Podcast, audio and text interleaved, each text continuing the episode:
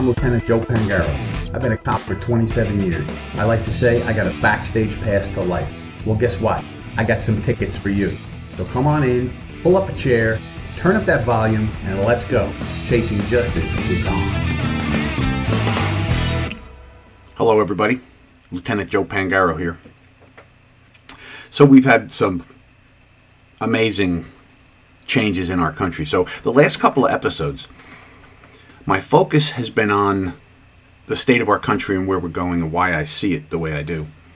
I try to bring in some components, uh, some factors, some history, historical kind of things, as well as comparing current trends and things that are going on to try and help me make my decisions. So, the big thing obviously going on is this constant, never ending attack on former President Donald Trump. Now, you may not like Donald Trump. You may find him to be disgusting. You do not like his opinions. You don't like his thoughts. The reality is, he's a former president of the United States. And what we are witnessing clearly is the use of governmental power to go after uh, an enemy of the state. This is what I say and consider to be the most one of the most dangerous things we have in our lives right now because our government is no longer a government of we the people, by and for the people. It is for those in political power, and they're using it. So we have a lot to cover today. So I was having this conversation with my beautiful and lovely bride of 40 years, uh, Miss Kathleen, and we were talking about the differences between the world now, young people, and where the country is going and why it's going that way, and, and what could lead to people doing the things that they're doing. What leads President Biden and his administration to think they can blatantly use the power of the government to go after their enemies, to go after half the country, uh, label people, you know, the MAGA extremists, and come up with all this other stuff, as opposed to being, you know, I think he was going to be the president for everyone. He was going to try and show us that he was going to lead the whole country and, and make sure everyone's concerns were, were thought about and, and he was going to try and be that great leader. And instead, all he's done is divide the country and use the power he has available to him to attack his enemies and attack anyone uh, who is not his supporter. So, as Kathy and I were talking about this, the difference back in the day, back in the day, we had two different political parties who saw the world differently. But the reality was, we were all Americans. We all held many of the same beliefs about life, family, country, our position in the world, uh, God, all these kind of things. As time has gone by, we've seen all of that disappear to the point that we now attack our country. Half the country, the younger people hate the country. It's racist. It's uh, systemically racist. It's always been bad. We should change it. Get rid of the Constitution. The Constitution is an attack on people. Uh, it is uh, it is a horror show, and we really have to change it. And, and these kind of negative changes to our country can only be attributed to a slow drip, drip, drip of this attack on traditional America. So, what is different? Well, the difference is here's the difference. Right? Here's the difference. When we disagreed back in the day, and we had arguments back in the day, we still believed in justice we still believed in the rule of law. We still believed in honesty and integrity. Now I know some people, they were horrible then, Lieutenant Joe. You just don't know you weren't there. No, I get that. But I'm talking the bigger picture 50,000 foot view. The country, everyone believed in justice. There was justice.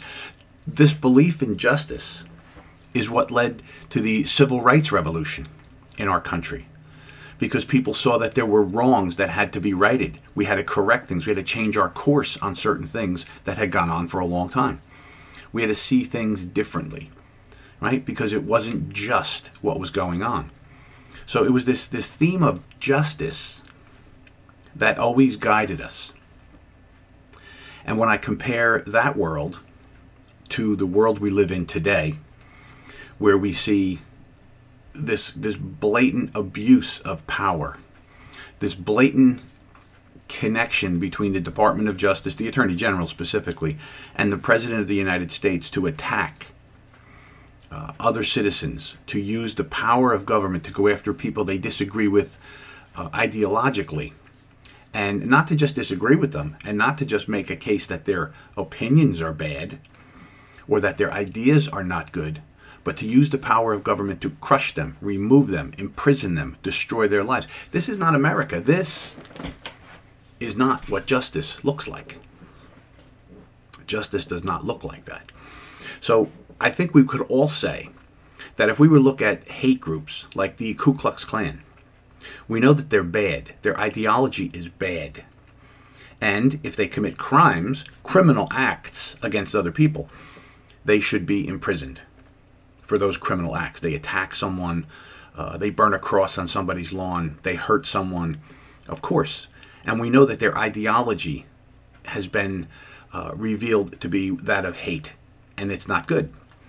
Right? It's not good. But their speech, as ugly and disgusting as it is, is still speech. And if they were to uh, speak in a political tone, that is the most protected speech is political speech. Now the key is that when we hear these things from these hate groups, we can argue against them. We can uh, refute their ideas. We can uh, disassociate ourselves from them. But unless they commit a crime, we don't put people in jail because they have horrible, evil, ugly thoughts. It's the acting on the thoughts that we have to worry about when they actually go out and do the bad things. But I think we can all agree that that's a horrible, ugly hate group. But if they wanted to go out and espouse their hatred, as disgusting as it is, they're allowed to do it. Just like we see Antifa go out there and espouse their ugly points of view about the world and the way they should do it. They uh, react with violence, they attack people, they smash, destroy, burn, and do other negative things, they should be prosecuted for that. But for their, their speech that we don't like, that their hate speech, if they go out and they want to say that hate speech, they have every right to do it. Uh, we don't have to listen. There's no uh, re- uh, requirement that we listen, but they have a right to speak ugly things, even if we don't like them, even if they make us uncomfortable, because it is speech. That is the linchpin of freedom. Now, you have heard me say that many, many times. I've written many articles about that. The freedom of speech is the essence of the ability to make your case, to fight tyranny, to fight oppression. If you don't have the ability to speak, then you don't have the ability to protect yourself or anyone else. And what we're seeing now, this attack on Trump, this constantly using Trump as a punching bag uh, for half the country that they, they don't like, that they want to destroy because they say they, they you know he's evil he's but let's let's what, what, actually we're going to get into the charges again the most recent charges against him today. Because they point out the hypocrisy and the blatant raw use of power that is being wielded not only inappropriately, but endangering the entire country by doing it. And I don't care if you like Trump or not. And I said this about a hundred times, and I'll say it again. I didn't care for Barack Obama's policies. I didn't care for Bill Clinton's policies. I don't care for Joe Biden's policies. I think they uh, stunt our economy, they stunt our rights, they cause uh, division amongst our people do not help us to be the best. Progressive opinions uh, and ideology, I don't think, are good for individuals, groups, or our nation. That's just my opinion. But the reality is, if I saw the Department of Justice from, say, a Donald Trump or a President Bush or any Republican president using that office to blatantly go after their enemies, I would disagree with it just as much as I agree with what I'm seeing happen now with the Biden Department of Justice. Now, the two different things that separate the two groups the Republicans have no guts. They would never do that anyway. Um, they just don't have the guts to do it. The, our Democratic friends, they do. They circle the wagons, they repeat the same mantra, They stick together as a group, whether somebody's right, wrong, or indifferent uh, in their in their in their wagon. Uh, they all stick together. Doesn't matter what the facts say, the evidence, they'll all lie together. Uh, and now, obviously, they will abuse power uh, right out in the open. Right out in the open, they will ignore what they see as actual wrongdoing by Joe Biden uh, and pretend that it doesn't exist. And our, our media, most of the media, does exactly the same thing. So we are in crisis here, which brings me back to the conversation with Miss Kathy when I said I, I gave her my postulation that the America that we are all fighting for, those of us who are more conservative, more traditional Americans, the America we are fighting to get back, you know, take back our country and all that, that America's gone because half the country is gone with it. Half the country does not believe the same things. Half the country does not see justice as we have all seen justice for most of our lives. That, you know, if we're wrong, we're wrong. If we're right, we're right. And different opinions are okay. Make your case. Well, we don't do that anymore. That doesn't happen anymore. That's gone. Uh, and I, and I don't want to be pessimistic it, and that's what keeps coming up to my mind. I'm not being pessimistic. I'm being realistic. I'm trying to figure out how do we how do we go forward uh, as these two diametrically opposed groups.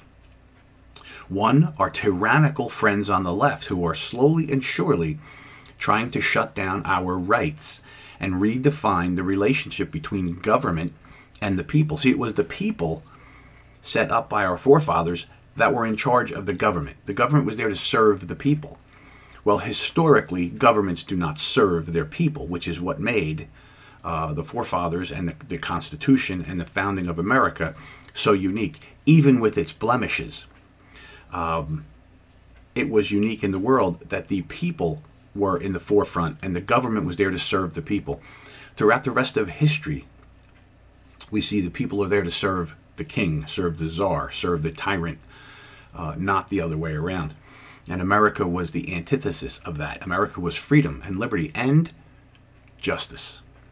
Now, when you remove justice from the picture, now we have a problem. That's what most of our conflicts have been as we have grown and evolved, hasn't it? Think about it. Hasn't there been a fight for justice for the things that were wrong in our country historically? Didn't we fight with each other to restore justice, to find things that were not good, and to fix them. Hasn't there been the battle the whole time? It is, because if you are missing justice, then there can be no freedom. There can be no life where you are in charge. And what we're seeing our friends on the left do, and this is the problem I have with them, not the individual Democrats, because I have family and friends who are Democrats, they all believe in good things. They want to do good things. They believe in people and being good to people and all of that. What they're not seeing is the political class using those good feelings, using their own desire for goodness and fairness and justice, and twisting it to gain power, to take control. Because this is the default position of humanity to live under the tyrant. That's unfortunate, that's sad, but it is true. You know, we look back historically. Uh, when you go back, it was always the the strong man, the leader, the ruler, the tyrant that controlled the masses and the people, and people went to war over the tyrant and their control. Uh, our Lord Jesus Christ was so hated because he came out and he spoke against that kind of power. He spoke about freedom and love and justice and caring for one another not the state as being the be all and end all. And he was attacked and murdered, right? When people stand up against the tyrant, against tyranny, they are attacked. We are seeing that right in front of our faces. They're not hiding it anymore. They're not doing it uh, surreptitiously. They're not doing it with, with sneaky intent. They're not doing it trying to get around it. They are doing it blatantly. There was a time not too long ago when um, I'm trying to. I, I don't know if it was if it was President Trump or if it was President Bush who had said it. Might even been Obama that he was. It might have been Obama actually, when President Obama said, uh, you know, that we have left wing courts and right wing courts, and Supreme Court Justice um, stood up uh, and said, uh, there are no such things. Uh, John Roberts uh, stood up and said, There are no thing, such things as left wing or right wing justices. We are just justices. There are no left wing, right wing courts. And he was trying to be uh, above it, above it all. But, but the reality is, that's why we have a six to three uh, court court decisions, uh, and prior to the additions of the most recent uh, conservative members of the court, uh, we had five to four, five to four, and at times it was the other way around. The liberal side won all the cases uh, because the courts are biased based on their opinions. Where there's there's beliefs in how people interpret law. What do things mean? What is justice? Okay, so we we do have biased courts, and now we're seeing blatant, blatant uh, judicial activism, where regardless of what justice would be or what the truth is, or what should be done based on constitutionality, we see judges making new case law based on their opinion and their ideology. This is where uh, our friends on the left are, are so upset in the change in the court uh, the court cons- uh, the court's makeup uh, to be a more conservative court because they don't like the way the court cases are being defined, the way their their rulings are coming out, because the justices are more conservative and therefore they see things through that lens.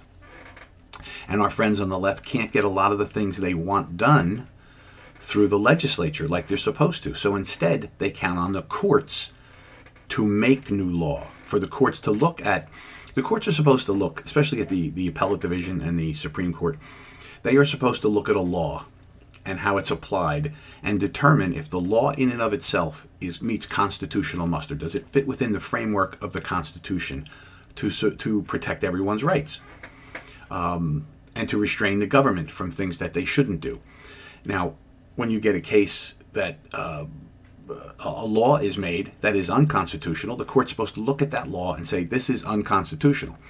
What our uh, more progressive liberal courts have done over the years is they've looked at the law, and instead of saying, no, the law is unconstitutional, it's out, you have to go back and redo it, you have to change it or not, but it's not constitutional. They said, it's not constitutional, but we're to we're to fix it ourselves and make it constitutional.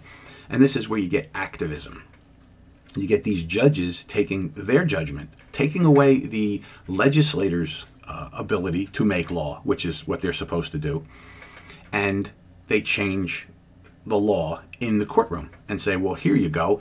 This is now the law of the land. This is now just. This is now constitutional. And they really shouldn't do that. It should be an up or down. This is constitutional, and the chips fall where they may. It's not constitutional. The chips fall where they may. If it's determined to be a law is unconstitutional, then the legislature should go back, review it, listen to what the court said was unconstitutional about it, and then change it or give up on it because maybe it's an unconstitutional thing to do to the people. Right? So all of these things are swirling around our heads right now. And, and I, I, know I talked recently in an episode saying that this is the most important. Well, they're all the most important election because we are in an era where we're seeing the emboldened activities of those who are more progressive, more liberal, not wanting to go through the uh, through the processes of presenting their case. They are just taking action using the power they have at their hands. You know, the, the idea of a of a uh, an executive order. Right? In in our government, we have this executive order power that the president has because there are some things for the good of the country that have to be done immediately. We can't wait to get lawyers to write briefs and study and research. And we trust the people, supposedly the people we elect. And we elect the President of the United States to be the commander in chief of our military power and our place around the world, to protect us in our country, to maintain our constitutional rights, to, to defend and stand for the Constitution. It's part of the oath that they take. So, this person that holds that office of president in theory, is expected to always look out for the American people first and foremost to make sure their rights are protected, to make sure that their constitutional rights are the forefront of anything that happens.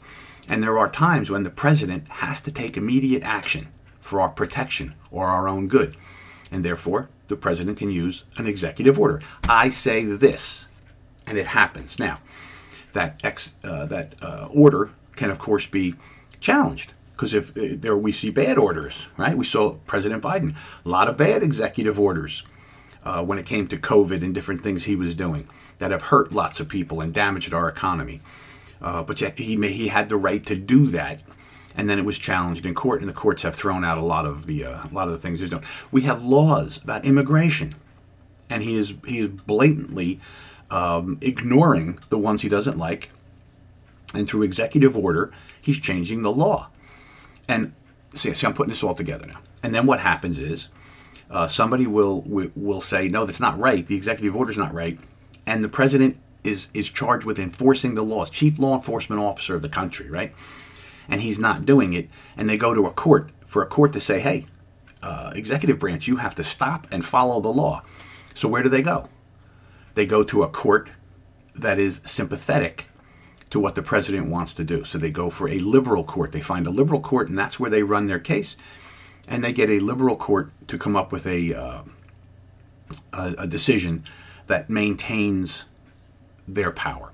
All of this is not working the way it was intended to work. Now, it worked for the most part for the majority of our of our lives. The last 25, 30 years, we have seen this skewing of justice, this renunciation of justice. We have seen this attack by our more progressive friends using the the feelings and the emotions of do the right thing, help people, uh, and th- they are playing these good and decent people who are progressive, who are liberal, and this is my this is what I see in my life. I, I've seen this. These are good and decent people, and they're being played. Their emotions are being played. Um, just like it can happen the other way too, right? Uh, the the I know I'm bouncing around a lot, but there's a lot of historical things you got to understand as to see the big picture. Uh, the Gulf of Tonkin incident, there was a, a political uh, ideology that said we had to stop the, the, the growth of communism in the world, and we saw in Vietnam the growth of communism, and we had to find a way to get in there and do something about it. We couldn't just declare war for no reason. Had nothing to do with us across the, across the world. So the Gulf of Tonkin incident, oh, the, the ship was attacked. Um, and next thing you know, we're at war because the ship was attacked. Uh, whether it was a real attack or not. Um, see, and as I'm sitting here this minute, I'm saying, Gulf of Tonkin, was that Korea or was that Vietnam? And I apologize. I'm, I'm having a, a mind cramp at the moment. But you get the idea of what I'm trying to say here, right? Um, there's been times, there's talk that, you know, in World War II, that the president and the government knew that the Japanese fleet was going to be sailing on Pearl Harbor, and they kind of waited to let it happen so they had an excuse to do ideologically what they felt they needed to do, what they thought was right. Was to, was of course, get involved in World War II and beat back the Nazis and Imperial Japan. So these things are not unheard of in the, the the daily lives of countries and people, uh, Americans, uh, and how things are done. But the country was set up for we the people to be in charge. And when we start to see this centralized government, we hear that word all the time, right? Centralized government, centralized government. Well, that is at the heart of a communist, tyrannical, socialist government. Everything is centralized the power, the decision making is centralized with one particular group, party, or individual, as it is in China and in many other places. The power is centralized. Uh, it's no longer we the people. And when we see the the blatant breakdown of justice, the justice system, the uh, the the improper use of the FBI, the Department of Justice, the laws of our nation, when we see them applied unfairly, when we see a media taking sides, all of this contributes to this underlining feeling that is revealed in polls that America says 60% of us say the country is not going in the right direction. 60%. That's a majority, 60%. It's not going in the right direction. Um, unfortunately, that doesn't play out in the elections, does it? Because we are manipulated, we are pushed and pulled, and I, it leads me to think that um, maybe we're not a majority conservative country anymore. Maybe we are, maybe we are progressive, and maybe this is the future of America, whether I like it or not, whether I think it's good for me, my family, my grandchildren, or any other American's family uh, the, for that point. But that doesn't seem to matter. The country's going to do what it's going to do. People have a right to vote. And uh, I, I've said this many times. You know, the, the Constitution, while it wasn't designed to be a suicide pact, certainly has built into it that we can vote our rights away. We can vote uh, our freedoms away. And we are doing that slow and steady in the last bunch of elections as we elect more and more people who want to usurp your rights, restrict your rights, change your rights. And freedom of speech is the most powerful of our rights. Because again, if you cannot speak, if you do not have a chance to speak up, to point things out, to make your case, then you have no power whatsoever. So we're about to take our, our first break here for today. Let me let me throw this at you. Let me ask you this. Do you think you can stand up today in public and say how you really feel about just about anything and not have dire consequences?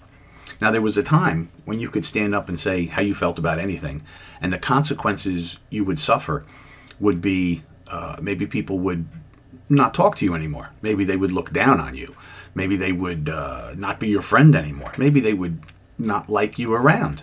That's, you know, you take your stand and, and that's how it goes.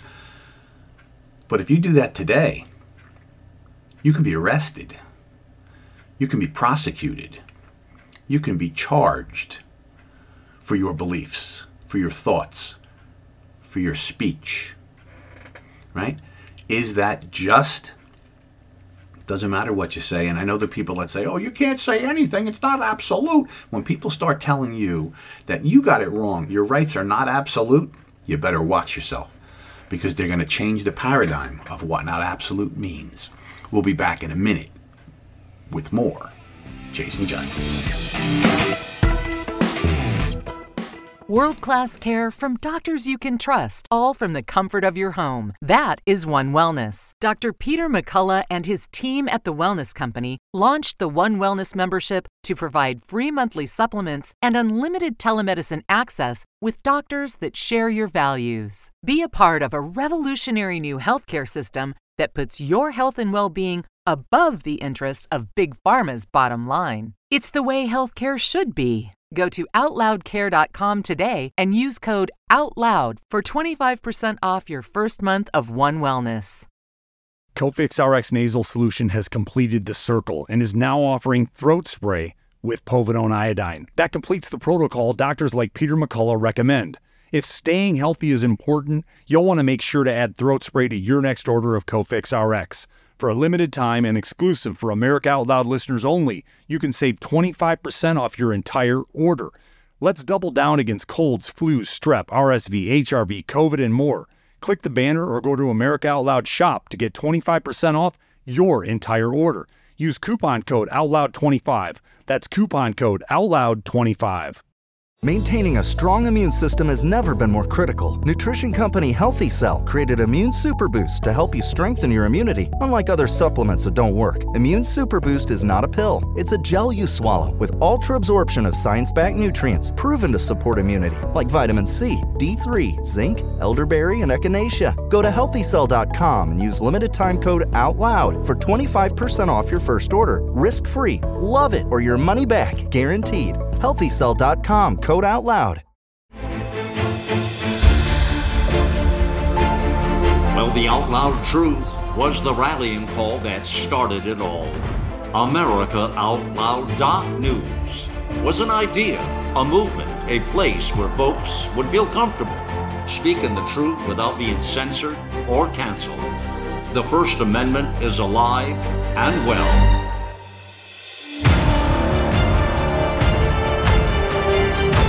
America Out Loud Talk Radio. It's a fight for the soul of humanity.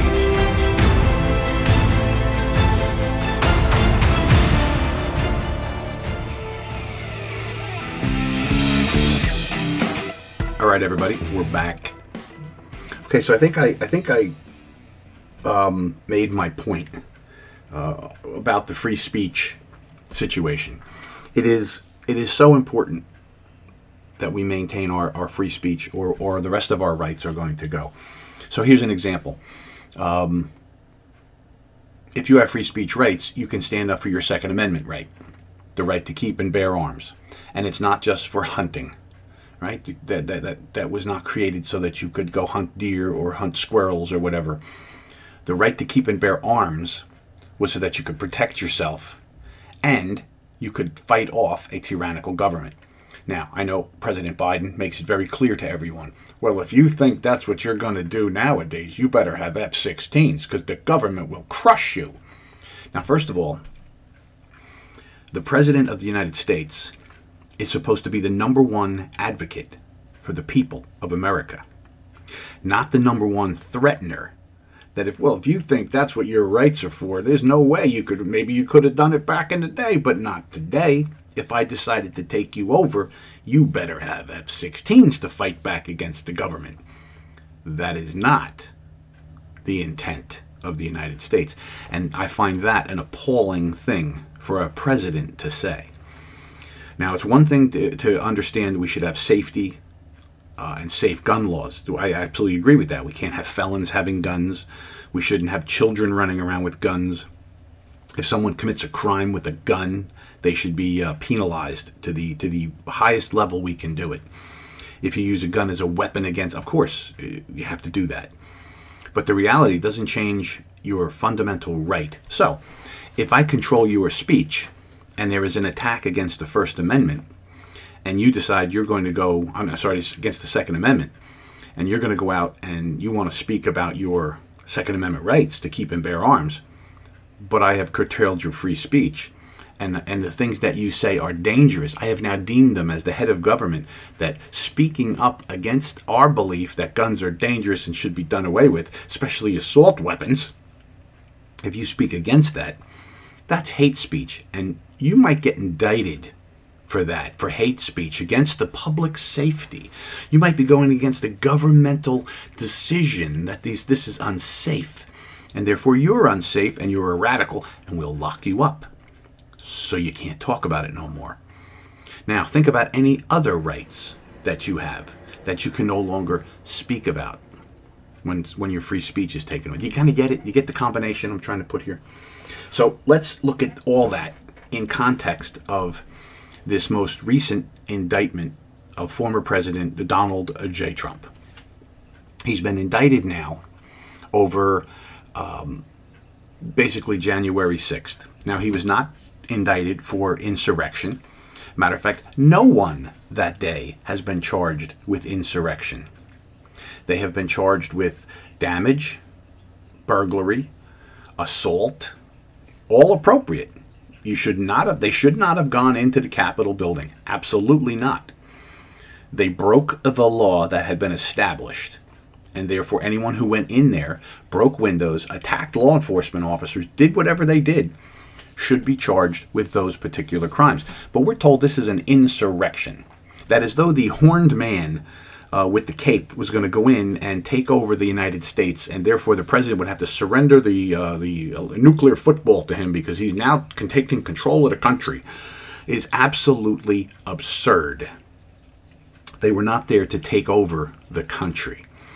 They were people who were um, upset and angry at what they saw going on by government, and they overdid what they what they went to do. They went there to protest and they it got out of hand, no doubt about it. It crossed the line, and it was inappropriate, and there was some criminal behavior there. And those people who did that, who went in, broke windows, hurt people, arrested officers, I mean injured officers, they should be held to account for their actions. But they were not taking over the government. They were a mob, and they basically had a riot, and they broke into a building. Now that building happens to be the United States Capitol and that is our capital, and those representatives in there are represent us, and it was dangerous, and therefore it shouldn't have happened. But it was not an insurrection. No one has been charged with insurrection. And Donald Trump, though, now has been indicted for trying to, for basically lying. They didn't like that he lied because he lost the election and he wouldn't admit it. And therefore he lied, and we're going to indict him for lying. Now, to lie, uh, if, if Donald Trump actually believed that he, uh, there's a couple things, we got to break it down. Number one, if he actually believed that the election was stolen from him, then he wasn't lying when he said the election was stolen from me and I want recounts. I want this. I want that. I want us to use everything in our legal power to make sure that this election is not stolen. Because it's not stolen from Donald Trump, though he's the head of the of the of the party. It was stolen for the 78 from the 78 million people who voted for him. If it was stolen. So all you in your basement, your underwear, I'm not saying it was stolen. I'm saying if it was, if this was the premise that he was under, and he believed, and there was lots of things for it to lead to that conclusion, that there were some things that were inappropriate that could have led to fraud, right? Um, if he believed that, he has every right to say it, to scream it from the rooftops. The fact that people are saying, well, he was told he lost, so therefore he knew he lost, and he lied then, and he continued to lie, and that lie led people to do whatever. Um, that is the chilling, that's the most chilling attack on free speech there can be, even if he was lying. Even if he was lying. Just like ugly, horrible speech. He had a right to say it. The fact that um, other people have done the same thing. I think Hillary Clinton said that the election was stolen from her. Didn't she when Trump won? Uh, didn't she have a fit and couldn't even come out in, in the middle of the night because uh, apparently she had been drinking? That's what we were told. And she was upset. She was throwing things, smashing things, and she would not admit that Trump won the election. Was she indicted? Because she kept saying she won, that it was stolen, and that was a lie. She was told she lost, and she didn't believe it. How about um, the the uh, the woman who ran for governor of Georgia? Stacey Abrams. She still has not admitted, well, she, she has come out now and say, I lost, but I lost because of nonsense reasons. But for years, she would not admit it. She kept saying that election was stolen. She was lying to the people of Georgia, and she knew that she lost. Was she indicted? No. So all of the things that Trump has been indicted on, indicted on, when you combine it with the other indictments and the ones that are still yet to come, because they're not going to stop, because they have control of the power and they're abusing it. See, this is the problem. They're, they're blatantly just abusing their power now. Trump has every right to believe that that election was stolen from him, even if it wasn't. Even if everybody around him told him it was stolen, Mr. President. Oh, it was not stolen, Mr. President. You lost, fair and square. Uh, he still had a right to believe. Well, you might believe that, but I don't. I believe that there was this fraud and I believe that this happened, and therefore I have a right to say it. Right? He wasn't indicted for anything that happened on January 6th. What he's saying is that his lie, that he knew was a lie and he continued to say it was a lie, is what caused the mob to attack the Capitol. He's not charged with inciting them to attack the Capitol. What he's charged with is lying about it, which led other people to be angry enough to go do that. This is basically saying, you better watch what you say. Not just Mr. Trump, but anybody out there in MAGA world. Anybody out there that disagrees with the government's uh, decision on how things are. Right? Anybody that disagrees with that, you are now subject to indictment and punishment in prison, taking your freedom away. Do you see the slippery slope of these things. And that's why I always make the analogy of frogs in a, in a, in a pot of water. Well, the water's nice and they turn up the heat and they don't feel it. It's, oh, it's nice and, until it gets too hot and they can't get out and then it's too late. Well, that's what happens on the slippery slope when you start to do things like this. You don't like Trump's speech. You don't believe him. Uh, he riled people up. Um, what I heard him saying was that he thought there was fraud and he thought it was taken from him. And I saw lots and lots of different evidentiary things that appeared to say, well, maybe there was some fraud here. Maybe we should look at it. Well, the courts all turned him down, said he was wrong. That's not what happened. When he brought cases, uh, the courts turned down the, the to look at it. They didn't investigate it. Nobody went and investigated these things. They simply said, no, you lost. That's it. We're not doing it. And the court said, we're not going to look at it. Now you can now look at those courts and say, who made up those courts? Well, maybe there were some conservative people. Or were they mostly progressive judges who just said, nope, that's it, you're done? Right? So let's look back. I think there was the 2020 riots when uh, there were huge numbers of riots where people actually were murdered where billions of dollars of property damage took place, where places were looted and burned, uh, and officers were injured and killed. Uh, this actually happened in our country. And in the middle of all of it, Kamala Harris, the Vice President of the United States, was asked a question about should they stop, and she says, no, they won't stop, and they shouldn't. Now that is a tacit approval of what they're doing and a go-ahead from the, pres- the Vice President of the United States of America and people actually burned, looted, and killed other people. How come Kamala Harris is not under indictment for that? For those words that she said, right? So let's break this down a little bit more. Let's look at Trump.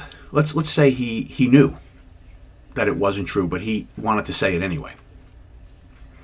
Um, free speech says he has a right to say that, just like he has a right to say ugly things or hateful things, just like any one of us do.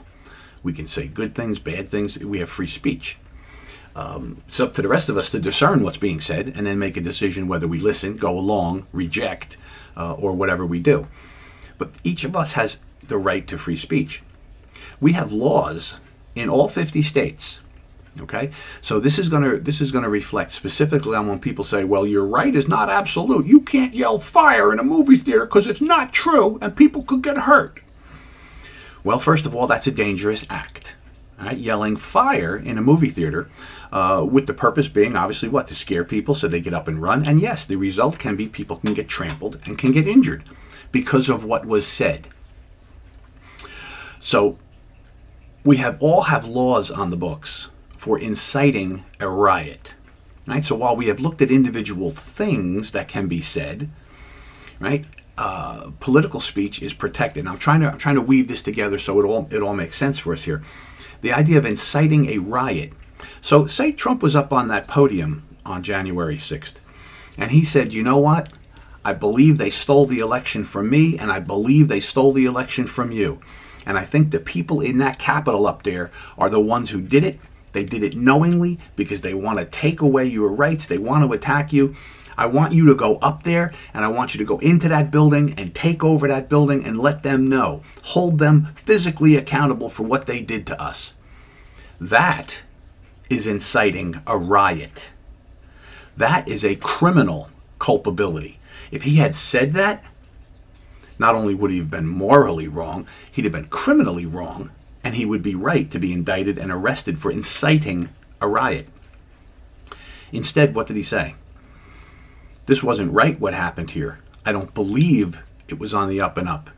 And I know some of you are going to go up there, and I want you to go there and peacefully protest and let your voices be heard. That is not inciting a riot. That is pushing people to express themselves, to use their First Amendment rights to redress their government for things they don't think are correct. It is a completely different thing. And conflating the two is what has happened in this indictment. Right? If Trump said to go and attack that building because they stole that election from us, that would be inciting a riot, and he should be locked up and indicted for that. He did not say that. What he said on and on and on again is, I don't believe this was a fair election. I don't think it was done properly. Now, whether it was or not, doesn't matter to our constitutional rights. He has a right to say it. The fact that they indicted him, and only him, for saying things like that, for saying a lie that he knew was a lie. How about Adam Schiff? Adam Schiff, uh, the head of the Intelligence Committee for the Congress. He's a congressman of the United States, a very powerful position. He came out and told all of us, you and me and everybody else in this country, he had absolutely, absolute smoking gun proof that Donald Trump engaged in collusion with the Russians to steal the election. That's what he told us, didn't he? Over and over and over. Well, multiple investigations have proved he did not have that smoking gun evidence. He didn't have anything. He was lying to the American people. He lied, which put people in fear, which made people upset, which made people um, maybe go out into the street did he incite a riot by lying, or was he just being a lying, sniveling politician who lied? Again, he didn't call for people to go out and burn and loot. What he said was he told a lie. And he knew it was a lie because he didn't have any evidence. There was no evidence to have. So therefore, he had to know it was a lie. Has he been indicted for what he said and did? He has not because he had a right to free speech. He had a right to lie. It's up to the people to discern his words. And the thing would have been to say, okay, let's see the evidence that you have, the smoking gun evidence. Let's see it. Produce it. And if he can't, then we discern that he's not telling the truth and we move on. Right? But he didn't he didn't incite a riot. Neither did Trump. Trump was expressing his point of view and his belief with the First Amendment to back him up. This indictment is to shut you up. Do you understand that? This indictment is to give government more power to determine what is true and what is false, what you can think and what you can't think. Because at the bottom of that slippery slope of stopping your free speech, at the bottom of that, when you hit the bottom and your butt hits the bottom and you bounce across the ground, at the bottom is now your thoughts are wrong and your thoughts will be prosecuted your feelings will be prosecuted. Do you get it? Do you see it? This is how these things happen. Every great society, every great society has gone through a growth stage, um, a rising time, a, a golden age, and then it, it declines. And it declines for lots of reasons. Well, what we're seeing are the symptoms of the decline. The the the, the Congress has nobody has any um, belief that Congress is doing the right thing. We don't believe the FBI is being honest. The Department of Justice is um, is corrupt. We believe all these agencies of government are corrupt. We see a president using the powers of government to go after citizens that they don't agree with or that are running against them. They're political uh, competitors, using that power to go after them. All of these things are symptoms of a decline. They are not the symptoms of a rising nation where justice is at the center of everything. If you bring up your ideas, here's what I think we should do, and people say, no, we don't like those ideas, you say, ah, oh, well, let me rethink my ideas or let me make a better case. You don't say, lock that person up for disagreeing with me because I have the power to do it.